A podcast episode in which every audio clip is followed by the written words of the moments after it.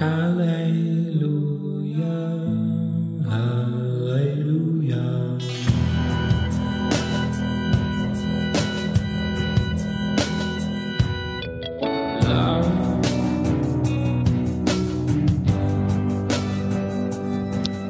¿qué onda? ¿Cómo están? Bienvenidos a Polos Abstractos en un episodio más de este podcast que, bueno, ya llevamos un buen tiempo. Creo que ya estoy cerca del capítulo 25, del episodio 25 y vaya que ha sido un proceso, un tiempo de estar creando contenido, de perseverar, de, creer en, esto, de, estar compartiendo mis ideas por medio de esta forma y me echo de algunos amigos, también de unos cuantos enemigos que por ahí me han escrito y no están de acuerdo conmigo. Genial, qué bueno, qué bueno saber que no tengo la razón siempre y bueno, en, los episodios pasados, que fue una serie llamada Cartas a Danzón, te invito a que la escuches si es que no lo has hecho. Este, me puse bien cursi, me puse romántico en los episodios pasados, específicamente en esa serie. Y un amigo me decía que no creía que yo fuera tan cursi o sentimental. Y es que definitivamente después de haber escuchado episodios en donde me pongo muy, ¿cómo decirlo? Teórico quizá, ¿no? Muy teórico. Uh, saca de onda quizá, ¿no? Saca del formato, de la línea de polos abstractos el, escucharme hablar de forma tan romántica o tan poética, no sé cómo decirlo. Eh, hace unos días estaba pensando en que quizá borre después de un tiempo esa serie o la elimine, porque sí, cada que lo escucho es como, wow, abrí mi corazón en, esos episodios escribiendo algunas cartas a Jesús, ¿no? Escribiendo algunas, algunos párrafos a Dios de forma muy sentimental, abriendo mi corazón. Es difícil darle apertura a tus sentimientos sabiendo que lo estás publicando para que muchas personas lo escuchen. Entonces, este, pues escúchenla, disfrútenla, espero que la escuchen antes de que yo la borre o elimine esa serie. no estoy seguro, solamente fue un pensamiento que tuve hace unos días y quise compartirlo ahora, pero bueno, ahora quiero ah, echar mano de mi carrera, psicología quiero echar mano de mi profesión y poder compartirles algunos consejos. Quizá ya escucharon que estoy en un lugar abierto, van a escuchar ruido de, pajaritos, van a escuchar ruido de, agua porque estoy en un río, estoy en, medio de pura naturaleza, no hay ni señal aquí, entonces ah, me metí para acá para profundizar en algunas ideas que tenía por ahí, pero estaban solamente volando en mi cabeza y ahora ya tengo la oportunidad de aterrizarlas, así que bueno, disfrútense este nuevo episodio al cual ya se dieron cuenta que se llama Cristianos y Enfermos Mentales. Disfrútenlo, disfruten mucho polos abstractos.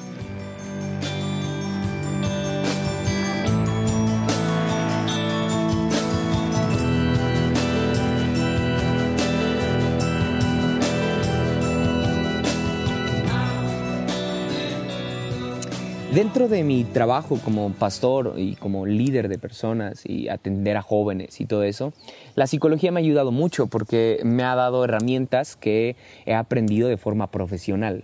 Y me gusta mucho atender personas porque puedo empatizar mejor, porque puedo aconsejar mejor, porque puedo comprender quizá algunos rasgos de conducta que, te enseñan en, la carrera de psicología. Sin embargo, me ha dado también algunas desventajas especialmente en la iglesia, porque ah, algo que sucede muy común en, mi caso es que cuando estoy en la iglesia y personas se enteran que soy psicólogo ah, y que ah, tengo como tal el, trabajo de psicólogo, ¿no? se acercan a mí y buscan algún consejo o buscan alguna atención terapéutica dentro de la iglesia es algo muy chistoso porque lo hacen con una buena intención. Personas quieren ser atendidas, quieren ser escuchadas y yo lo hago, atiendo de, pues, dentro de la iglesia, dentro de un grupo pequeño o después de terminar un servicio, atiendo lo más que puedo porque me gusta hacer eso, ¿no? Dentro de la iglesia. Pero cuando noto que alguna persona quiere una atención profesional, Ah, sin, eh, sin perder el, el, el, ¿cómo decirlo? Pues el, el, amor al prójimo, ¿no? Y sin que yo sea tan rudo. Ah, entonces me buscan eh, como pretendiendo que yo sea cristiano y psicólogo al mismo tiempo, en, un lugar en donde no es tan fácil dar una atención terapéutica, ¿no? Entonces, como que quieren quebrarse un poco ante mí, pero no tanto, ¿me entiendes? Como que quieren sincerarse y quieren sincerar sus emociones, pero que ah, sencillamente les dé un consejo bíblico o alguna que, que, yo los atienda como pastor. Y eso, eso a mí me confunde mucho, por eso seguido tengo que recordarle a las personas uh, en calidad de qué me buscan. Es decir, les tengo que decir como, oye, por lo que entiendo, quieres atención terapéutica, ¿no? Entonces, si es así, pues agenda una cita conmigo y nos veríamos en tal lugar, ¿no? Casi siempre tengo que decir eso y hacerles ver que aunque yo puedo atenderles profesionalmente o atenderles como pastor, hay una diferencia muy grande. Por supuesto que personas que, tengo, que, atiendo en la iglesia me, buscan y, yo quiero ser parte de su proceso, pero son personas que, voy a decirlo como es, ¿ok? Y sé que nadie me va a malentender porque es, algo que estudié, ¿ok? No me están pagando, ¿sí? No me están pagando por atenderles y yo lo hago de todo corazón. Sin embargo, cuando alguien quiere que yo me comporte como psicólogo y que yo use todas mis herramientas como psicólogo, ah, entonces yo sí tengo que hacer el hincapié de, ok, vamos a hacerlo lo más profesional posible, eso implica que tenga un costo, que tenga un tiempo limitado, que tenga quizá algunas variantes que no tiene la consejería ministerial ¿no? o la consejería dentro de la iglesia. Me ha sido muy difícil marcar esa diferencia porque la mayoría de personas no quieren atender su salud mental y anestesian muchas enfermedades mentales con religión. ¿sí? Voy a repetirlo. Muchas personas no quieren ser atendidas terapéuticamente o profesionalmente y atienden o anestesian, mejor dicho, su enfermedad mental con ciertos patrones eh, religiosos nada más, ¿sí? Como asistir a la iglesia, pertenecer a un grupo de personas que quizá les alcanzan a entender un poquito y, de alguna forma como que les hacen olvidar sus problemas y bueno, alguna atención desde el púlpito, quizá alguien que corrija algunas cuestiones de carácter desde una predicación y es bueno, ¿no? Sin embargo, yo creo que por algo Dios nos hizo seres tripartitas, cuerpo, alma y espíritu. ¿Sí? Y, las tres partes son indispensables, como es indispensable cuidar nuestro cuerpo, cuidar nuestra alimentación, cuidar nuestros ritmos de sueño, tener salud física, también es importante tener salud espiritual, es decir, tener una buena relación con Dios, tener una sana relación con Dios por medio de nuestro espíritu de espíritu a espíritu, nuestro espíritu con el Espíritu Santo, ¿sí? ¿Cómo tenemos, una, cómo tenemos salud espiritual, espiritual? Perdón? Bueno, pues leyendo nuestra Biblia, orando, ayunando, relacionándonos más con Él y a su tiempo salud espiritual tiende a afectar nuestra salud mental y espiritual eh, perdón, almática también, ¿sí? Es decir, si yo batallo con baja autoestima, yo empiezo a leer más mi Biblia, empiezo a orar, empiezo a ayunar y, obviamente eso me va a afectar en, mi problema de baja autoestima, ¿sí? Me va a ayudar a mejorar. Sin embargo, no hay nada como eh, el atenderme, eh, a, ¿cómo decirlo?, directamente en cuanto a mi salud emocional, en cuanto a mi salud almática, ¿sí? Y el alma también se divide en tres mente, voluntad y emociones, ¿sí? Mente, voluntad y emociones. Somos seres tripartitas porque somos cuerpo, alma y espíritu, pero nuestra alma se divide en mente, voluntad y emociones, ¿sí? Qué lindo que Dios esté interesado en nuestra alma, porque el espíritu va a Él. En cuanto tú y yo morimos, nuestro espíritu vuelve a Él. ¿sí? Nuestro espíritu no es condenado porque es, es una forma con la cual Dios se conecta con nosotros aquí en la tierra. Entonces, no es condenado, nuestro espíritu no peca. ¿sí? El cuerpo humano, el cuerpo físico va a la tierra en cuanto morimos, pero el alma sí está en juego. El alma sí se bate entre la vida y la muerte, el alma sí se bate entre el pecado y, la bondad, eh, el, alma sí se bate entre la luz y la oscuridad, ¿sí? Entonces es importante darle atención al alma y dentro del alma está la mente, la voluntad y las emociones, entonces es importante procurar la salud de nuestra mente, de nuestra voluntad y de nuestras emociones, ¿sí?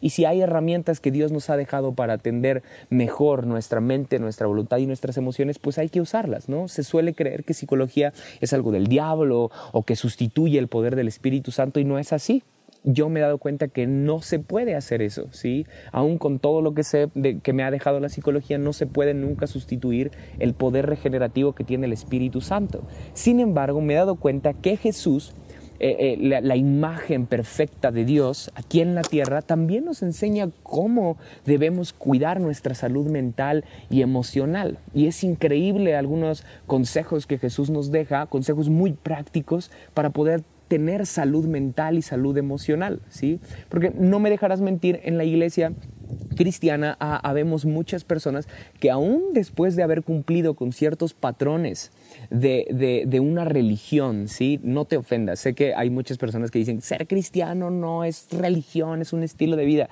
Eso lo entiendo. Sin embargo, sí somos una religión porque cumplimos con ciertos patrones también para poder cuidar lo que hacemos o lo que creemos, mejor dicho, ¿no? Como asistir a un lugar y congregarnos, eso es propio de una religión.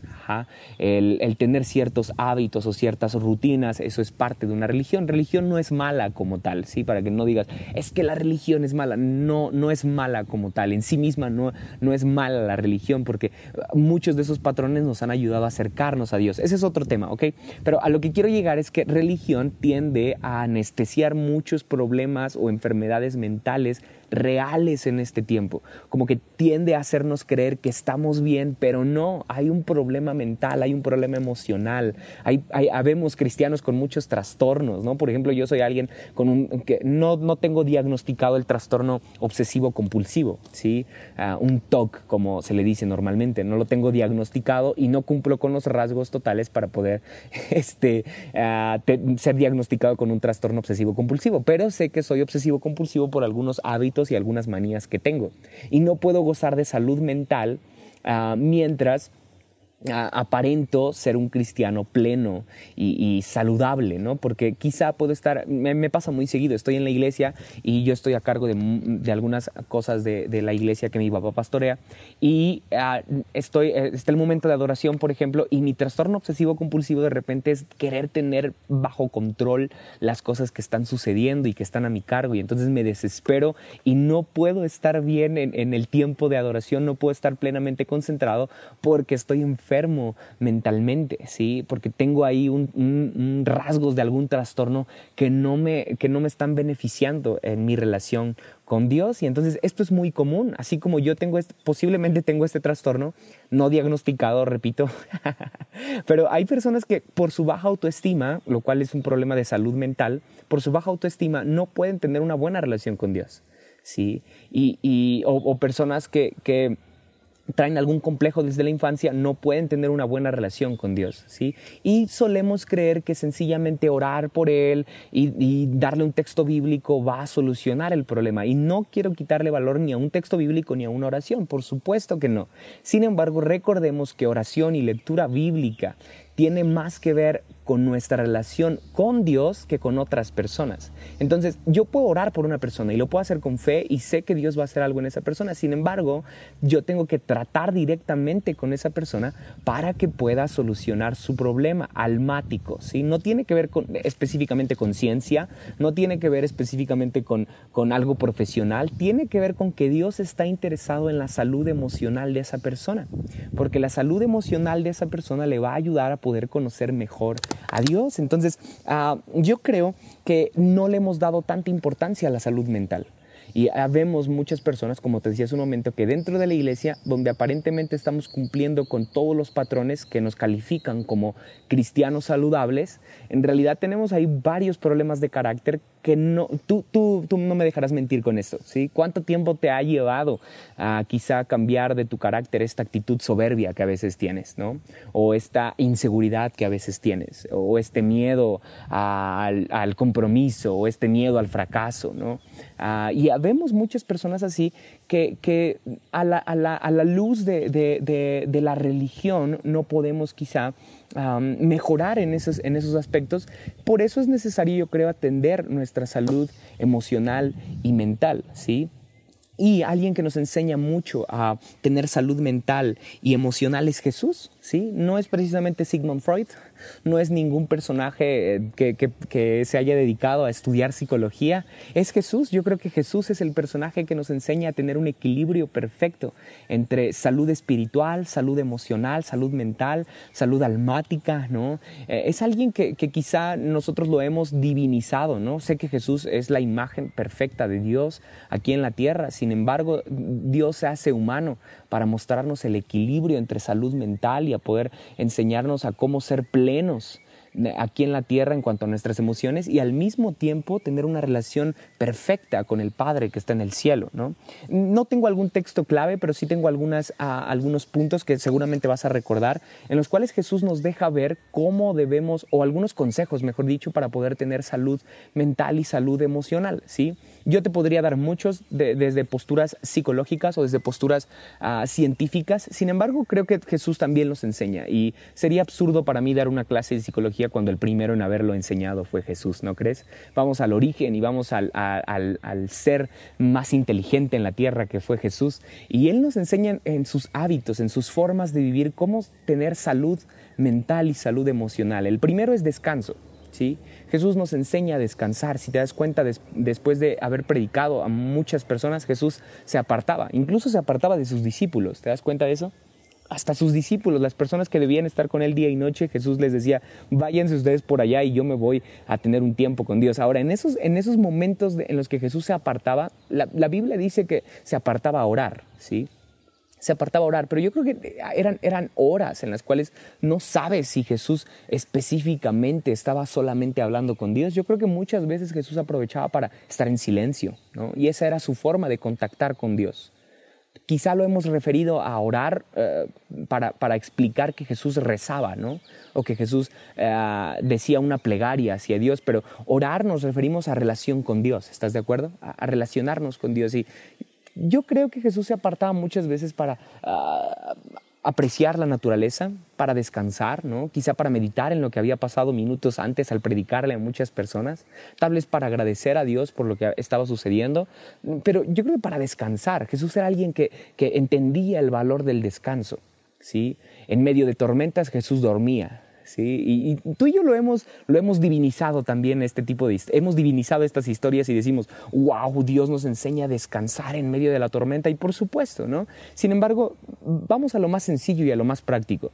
Jesús descansando en medio de una tormenta, ¿no? Jesús enseñándonos el valor de descansar. Descanso tiene que ver con salud mental, con salud emocional. ¿Cuántos de nosotros en un ritmo eh, cristiano y en un ritmo, eh, no, no cristiano, en un ritmo más bien de, actividad, de activismo cristiano, ¿no? de, activismo en la iglesia o de activismo secularmente quizá, ¿no? Eh, hemos perdido el valor del descanso. ¿sí? Dios mismo nos enseña el descanso cuando después de haber visto todo lo que había hecho en, en la tierra, después de haber creado todo en el Génesis, el último día él decide descansar. Dice la Biblia que él vio que todo era bueno y descansó, ¿no? Ahora, ¿a Dios le hace falta descanso? Por supuesto que no. ¿Sí? A Dios no le hace falta descanso. Yo creo que Dios quería enseñarnos el valor de este principio tan lindo que es descansar. ¿sí? Porque descansar tiende a darnos salud emocional, a darnos salud mental. ¿Sí? Yo te invito a que tengas tiempos para descansar, ¿ok? Yo te, lo prometo que yo tengo tiempos en, los cuales ni siquiera salgo, o sea, sé que muchas personas piensan como, hey, tú eres cristiano, tú eres pastor o tú eres líder, seguramente siempre estás orando o siempre estás leyendo la Biblia o, o, o, diario, no, no diario, pero una vez a la semana por lo menos ayunas, ¿no? Y en verdad que no, alguien que me ha enseñado mucho eso es mi papá también, o sea, tengo, mi papá es alguien que está leyendo mucho, pero cuando él duerme, duerme por horas, ¿no? Y lo he visto por dos, tres días durante esta cuarentena echar la flojera a más no poder, ¿no? Y, y me gusta que mi papá tenga ese, ese, tipo de actitudes en donde descansa, ¿no? En donde sencillamente se pone a platicar de cualquier otra cosa que no sea Biblia. Sé que a él le, apasiona mucho hablar de Biblia, pero no siempre está hablando de Biblia, ¿no? Ah, y, y es lindo eso, es lindo tener conversaciones en las cuales estás descansando incluso de tu postura cristiana, ¿no? Y donde puedes ser como tú eres y descansas, ¿no? No porque estés fingiendo a los demás ni porque estés siendo un hipócrita, sencillamente porque quieres descansar de la rutina, del trabajo y, creo que este, este, este tiempo de cuarentena, este tiempo de pandemia, lo podemos aprovechar muy bien para entender el valor del descanso, no de la flojera, ¿sí? No de perder tiempo, sino del descanso. Descansemos, descansemos un poco porque eso va a facilitar salud mental y salud emocional, ¿sí? Pregúntate de qué cosas no has descansado. Igual yo lo estoy refiriendo solamente a, rutina y activismo dentro de la iglesia, pero pregúntate de qué cosas no has descansado. Muchos de nosotros ya, ya, entramos en un mood de estar haciendo algo constantemente y quizás sea bueno apartarnos del ruido, apartarnos de esa actividad que estamos haciendo constantemente y descansar. Es bueno descansar. ¿Sí? De hecho, yo diría que tiene mayor eco ah, en, nuestra salud, en nuestra paz mental, el descanso, que el activismo. A veces creemos que el estar haciendo constantemente cosas es lo que nos hace sentir mejor. Ah, le hemos restado valor al descanso. Descansemos. ¿sí? Segunda cosa que Jesús nos enseña para poder tener salud mental, salud emocional, es tener amigos. ¿sí? Jesús era alguien que tenía amigos. Si te das cuenta, Jesús no compartía tanta amistad con personas, ah, que, con, personas que, compartían su... Ah, no, espera, ah, desarrollo mejor mi idea. Jesús no tenía una amistad tan íntima con personas que compartían las mismas, los mismos hábitos religiosos que él, ¿sí? ¿Por qué Jesús no se hace amigo de los maestros de la ley o de las personas que, que defendían la, sana doctrina, ¿no? sino que Jesús se hacía amigos de, amigo de pecadores. ¿sí? Y, esto, lo mismo que el descanso, quizá lo hemos divinizado al punto de no entender el valor esencial de tener amigos. ¿sí? Y hemos creído como, no, es que Jesús se hizo amigo de pecadores porque Él vino a hacerse amigo de nosotros, pero igual y nosotros tenemos que hacer lo mismo, ¿no? tener amigos en donde podamos ser naturales. No, no hablo de amigos con los cuales estemos pecando, Hay una gran diferencia entre tener amigos pecadores a tener amigos con los cuales estemos pecando. Sí, hay una gran diferencia en eso. Yo me refiero a que Jesús nos enseña el valor de tener amistades. Tengamos amigos con los cuales podamos descansar de, nuestra, de nuestras apariencias, de nuestras posturas, de nuestras, ah, de nuestras máscaras, de nuestras caretas. Tengamos amigos así. Nos, puede ayudar mucho a nuestra salud mental, tener amigos con los cuales podamos platicar de todo y de nada, ¿sí? con los cuales podamos compartir de ah, algún buen chiste, eh, como de alguna lectura de la Biblia. ¿no? Tengamos amigos así. Yo, yo me he dado cuenta que las personas más sanas emocionalmente son las que más amigos tienen. Ah, ¿Por qué me he dado cuenta de esto? Porque al ser terapeuta, a muchas personas que asisten a terapia las oriento a tener relaciones más sinceras y más íntimas con personas de su alrededor. Casi nunca las oriento, obviamente, ¿no? En, terapia no puedo decirles, hey, ve a la iglesia cristiana y les paso el número de, algún líder de la iglesia, ¿no? No hago eso, sino que les digo, hey, mira a tu alrededor, tienes a alguien en quien puedas confiar y la mayoría de personas dicen, sí, sí tengo mi primo, mi, mi hermano o tal persona de mi familia o mi mamá o mi papá, son personas las cuales me inspiran confianza y las oriento a que tengan amistades. Y te apuesto que cuando ellos empiezan a tener amistades, empieza a cambiar su salud emocional, ¿sí? Y por supuesto sé que les falta una relación con Dios, les falta una amistad con el Espíritu Santo, pero yo creo que de nada vale tampoco tener un... Ah, tener amigos con los cuales compartimos la, la, idea de, de Cristo es el centro y, en fin, con los cuales compartimos la fe nada más, ¿no? Pero no tenemos amigos con los cuales podamos compartir diferentes ideas, diferentes criterios, diferentes pensamientos. Hey, nos ayuda muchísimo tener amigos, amigos diversos, amigos de todo tipo, amigos sinceros, amigos íntimos, ¿sí? Te decía hace un rato, quizá lo hemos divinizado tanto que creemos, ay, no te puedes juntar con el mundo, ¿por qué? Porque te va a contaminar. Por supuesto que no, ¿sí? E, ese tipo de comentarios a veces provienen de personas que se sienten solas, de personas que se sienten fracasadas, de personas que quizá cumplen y califican con todo el check de todo el checklist de, alguien cristiano, ¿no? De alguien que cumple, pero solo y con angustia y con temor, ¿no? Entonces, aprendamos a tener un equilibrio. Estoy relacionándome con Dios, estoy mejorando en mis hábitos de, de, relación con Él y eso está forjando mi carácter, pero no me estoy alejando de las personas. Tengo amigos sinceros afuera también. Eso es un equilibrio, eso es un equilibrio y Jesús nos lo enseña. Jesús tiene un amigo muy íntimo que se llama Lázaro. Ah, bueno, también tiene un amigo muy íntimo que se llama Judas. Lo, expliqué en, el tercer episodio de este podcast. Ya lo grabé hace un buen tiempo. Se llama Todos somos Judas. Puedes escucharlo si no lo has hecho. Y hablé de, este, pues, de esta habilidad de Jesús de tener amigos con quien igual y nosotros no haríamos amistad. De hacer amigos con quien perdón, perdón, lo dije mal, de, de, tener amistad con personas con las cuales quizá tú y yo no tendríamos amistad. Ese era Jesús, ¿sí? Y yo creo que por eso Jesús tenía mucha salud mental, porque podría, podía él, él abrirse con personas y, ser sincero, ¿no? Y ser, eso lo hablo mejor en Todos Somos Judas, podía ser ah, tal cual él era, ¿no? Entonces, ten amigos, ten amigos íntimos, si eres alguien muy cerrado, si eres alguien que siempre está diciendo cosas como, hey, es que yo estoy solo y cosas así, bueno, es una enfermedad mental, es, una, es una falta de salud mental y emocional que solamente se va a quitar teniendo amigos sinceros. Ya sé, es, es un poco, este absurdo, ¿no? Decir como, hey, para ti que te sientes solo, pues ten amigos. Ya sé que ese consejo no suena tan, tan inteligente, ¿no? Pero ah, seamos más, mm, fáciles para corresponder amistad de personas. ¿sí? Si no, bueno, no seamos tan egoístas y aprendamos a iniciar amistad con personas. ¿sí? Y tercer consejo que Jesús nos enseña para poder tener salud mental es un poco más complicado quizá, pero hacer humanos. ¿sí? Es, más complicado de explicar este consejo, pero es muy real. Lo expliqué en, ah, no recuerdo en qué episodio, pero ah, lo tengo muy presente. tengo muy presente esta idea de que ser humanos no tiene nada que ver con ser carnales. Jesús nos enseña a ser humanos. Jesús nos dice, ah, enójense, pero no pequen. ¿okay? Jesús no está interesado en que reprimamos nuestras emociones. ¿Sí? en que reprimamos nuestras emociones, perdón. Este, Jesús no está, no está interesado en que nos volvamos personas solitarias y ermitañas con, con nuestros sentimientos. Jesús llora, ¿no? ¿Te acuerdas de esta parte en la que Jesús va al, al velorio de Lázaro, ¿no? al funeral de Lázaro? Y la Biblia dice sencillamente Jesús lloró, ¿sí? Jesús lloró, Jesús no era alguien que nosotros lo hemos divinizado, ¿no? Y no, casi no he escuchado una prédica de, este texto, pero es un texto, o sea, es un versículo como tal, es un versículo de la Biblia. Jesús lloró, así sencillo, ¿no?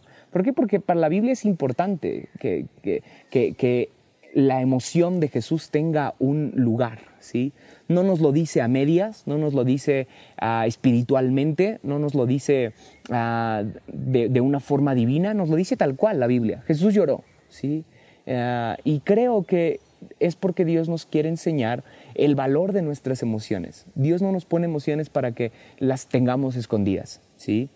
Ni para que las tengamos ahí en el baúl de, de, no, yo soy cristiano y yo no lloro, yo no tengo esto, yo no, yo no hago esto, ¿sí? Eh, yo creo que es bueno reconocer, es bueno reconocer, hey, estoy sufriendo ansiedad, Hey, estoy sufriendo depresión, hey, estoy perdiendo, eh, me está afectando en mi fe el estarle dando puerta abierta a estos pensamientos de soledad, de fracaso, de, inutilidad quizá, ¿no? Eh, este complejo de mi infancia, este complejo de mi adolescencia me está afectando, ¿no? Ah, conozco a muchas personas que, bueno, no muchas, pero sí algunas que, ah, el, atenderles desde una postura de pastor o de líder les hace creer que han superado muchas cosas. Me pasó hace un tiempo con una persona a la cual amo mucho y admiro mucho y es, de mis amigos. Eh, y, esta persona, ah, lo voy a decir porque es mi amigo y sé que, sé que eh, él ha superado muchas cosas que, que ah, le daría mucho gusto saber que, que lo comparto, ¿no? y eh, este amigo recuerdo que me empezó a contar muchas cosas acerca de sus complejos y de sus, inseguridades y la psicología me ha, me ha, dado esta herramienta de poder tener quizá como un, un, panorama amplio de cómo se comportan las personas y poder darme cuenta de que hay, hay algo mal en su persona, ¿no? Hay algo más oculto y más profundo que quizá no van a decirlo verbalmente, ¿no? Y entonces poco a poco haciéndome amigo de, de esta persona, yo le dije, oye, ¿y, qué onda con tu sexualidad? O sea, ¿cómo, anda esto? Y me empieza a contar y me dice, oh, sufrí un abuso, después de mucho tiempo, sufrí un abuso sexual, A tal edad. Y, nos dimos cuenta ambos que la inseguridad que, que, que tenía no solamente bastaba con, hey, eh, Señor, ayúdale, ¿no? No bastaba con esa oración, no porque no tuviera poder el Espíritu Santo en él, sino porque, mejor dicho, el Espíritu Santo nos estaba llevando a ir más profundo, ¿sí? El Espíritu Santo tampoco estaba conforme con dejarlo en una oración nada más, sino que quería ir más profundo. Y, poco a poco, platicando con, con esta persona, me empieza a decir, ¿qué crees que ahora me doy cuenta de esto y de esto y de esto? Y me di cuenta yo también del poder que tiene abrir mis emociones con otras personas, hablar lo que siento. ¿Sí?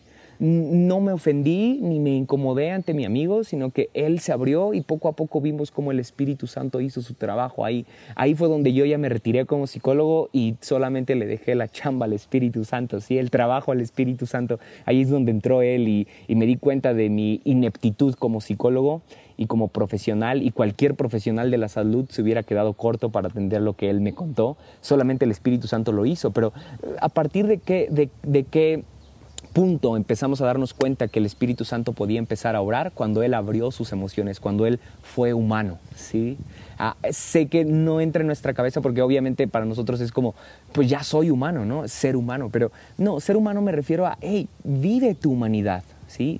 Expresa tu humanidad, expresa que eres humano. Yo creo que el pecado radica en nuestra intención por ser como Dios. ¿sí? Si te das cuenta, el pecado nace cuando Satanás quiere ser como Dios. ¿sí? El pecado en el ser humano nace cuando quiere ser como Dios y entonces Satanás ahí eh, trasquiversa una verdad y les dice serán como dioses si comen de este fruto, Adán y Eva. ¿no?